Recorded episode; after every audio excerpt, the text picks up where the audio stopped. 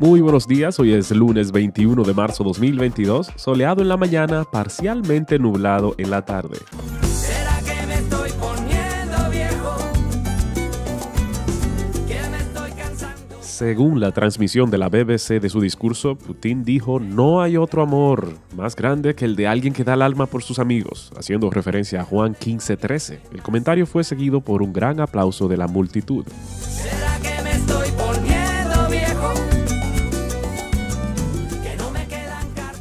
Un cable submarino propiedad de Google que promete duplicar las velocidades del Internet para millones en África llegó a Togo el viernes, dijo la compañía, el paso más reciente en un proyecto de varios años para brindar un acceso más económico a los usuarios en todo el continente.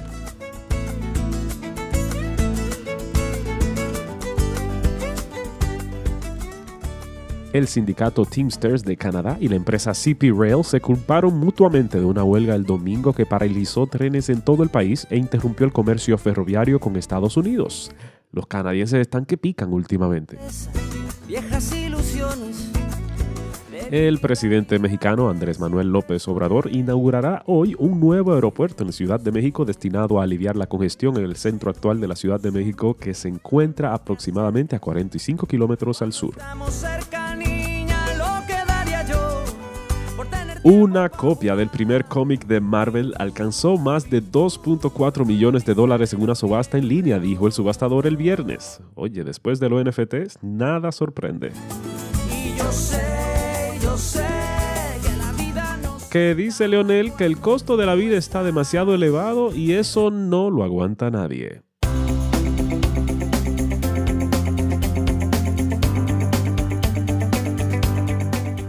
¿Por qué dijo Jesús que algunos no morirían antes de que Él volviera?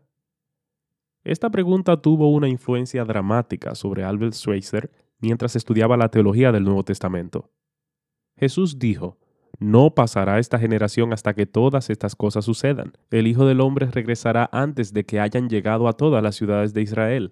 Algunos de los que están aquí ahora no morirán sin antes ver el reino de Dios. Schweitzer analizó estos pasajes y los consideró como casos evidentes en los que Jesús se equivocó por completo al anunciar su regreso en el siglo I. Schweitzer vio esta expectativa de un regreso temprano en los primeros escritos de Pablo. Luego hubo un ajuste en los escritos posteriores de la Biblia para explicar la gran decepción de que Jesús no volviera en esa primera generación. Esto ha sido materia de gran consternación para muchas personas. Jesús no dijo, algunos de ustedes no van a morir antes de mi segunda venida. Él dijo, algunos de ustedes no morirán hasta que todo esto suceda. La dificultad se encuentra en la estructura del lenguaje. Los discípulos están interrogando a Jesús con respecto al establecimiento del reino. Jesús se refiere a dos temas distintos. Cuando dijo que el templo sería destruido, habla de lo que obviamente involucraba la destrucción de Jerusalén. Luego, al final del discurso en los olivos, habla de su regreso en las nubes de gloria. He visto una muestra de la mejor erudición neotestamentaria en el análisis de las palabras griegas traducidas como todas estas cosas puede argumentarse muy bien que cuando Jesús usó la frase estas cosas, lo que estaba diciendo guardaba relación con la destrucción del templo y de Jerusalén. Es asombroso que Jesús de Nazaret predijera clara e innegablemente uno de los sucesos históricos más importantes de la historia judía antes de que ocurriera. No fue simplemente alguna ambigua predicción como las de Nostradamus o el oráculo de Delfos. Jesús predijo en forma vívida la caída de Jerusalén y la destrucción del templo que tuvo lugar en el año 70, cuando muchos de sus discípulos todavía estaban vivos. Fue también antes de que la propagación misionera hubiera alcanzado a todas las ciudades de Israel y antes de que esa generación hubiera desaparecido. Los sucesos cataclísmicos que Jesús había predicho en el Monte de los Olivos tuvieron lugar, ciertamente, en el primer siglo. Salmo 17, del 10 al 15. Han cerrado su insensible corazón y profieren insolencias con su boca vigilan de cerca mis pasos, prestos a derribarme. Parecen leones ávidos de presa, leones que yacen al acecho. Vamos, Señor, enfréntate a ellos, derrótalos. Con tu espada rescátame de los malvados. Con tu mano, Señor, sálvame de estos mortales que no tienen más herencia que esta vida. Con tus tesoros le has llenado el vientre, sus hijos han tenido toda abundancia y hasta ha sobrado para sus descendientes. Pero yo en justicia contemplaré tu rostro, Me bastará con verte cuando despierte. Esperanza en medio de la oscuridad. Las personas insensibles que cruzan cualquier límite, quebrantan cualquier ley, se burlan de la compasión y hacen todo lo necesario para ser felices en el presente, esas son las personas que sin duda debemos temer. Vivir una vida egocéntrica siempre perjudicará a todos los demás. En un mundo tan oscuro, David mantiene la esperanza. Él recuerda que la crueldad siempre recibe su merecido. Pero el versículo 15 va aún más allá, recordándonos que un día veremos al Señor tal y como Él es.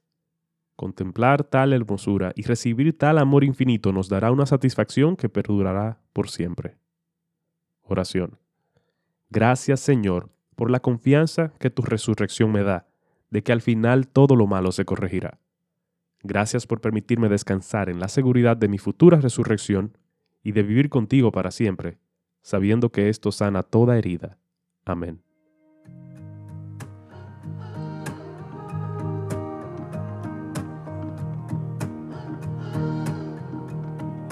Bleeding sacrifice, oh Christ, how brutal yet how splendid.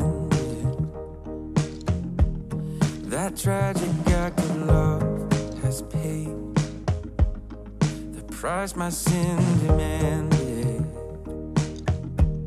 From Eden's wilted promises to my heart's dark affections.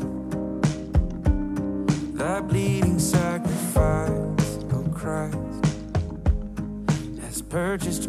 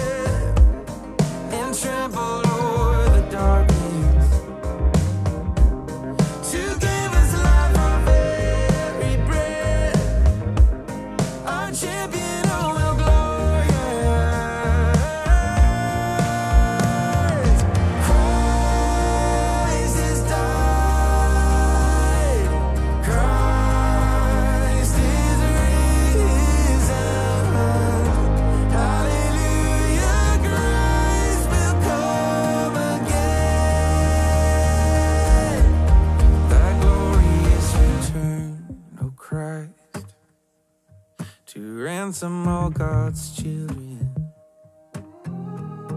When trumpets howl and mountains shake, announcing heaven's splendor. The gates of New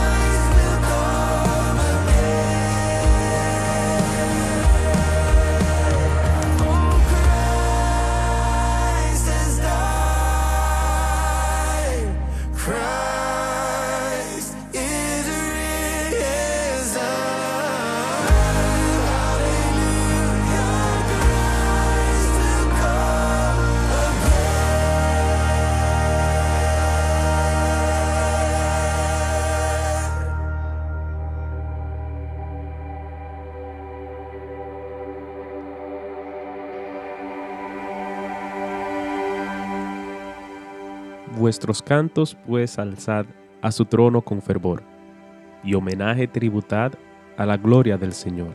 Amén.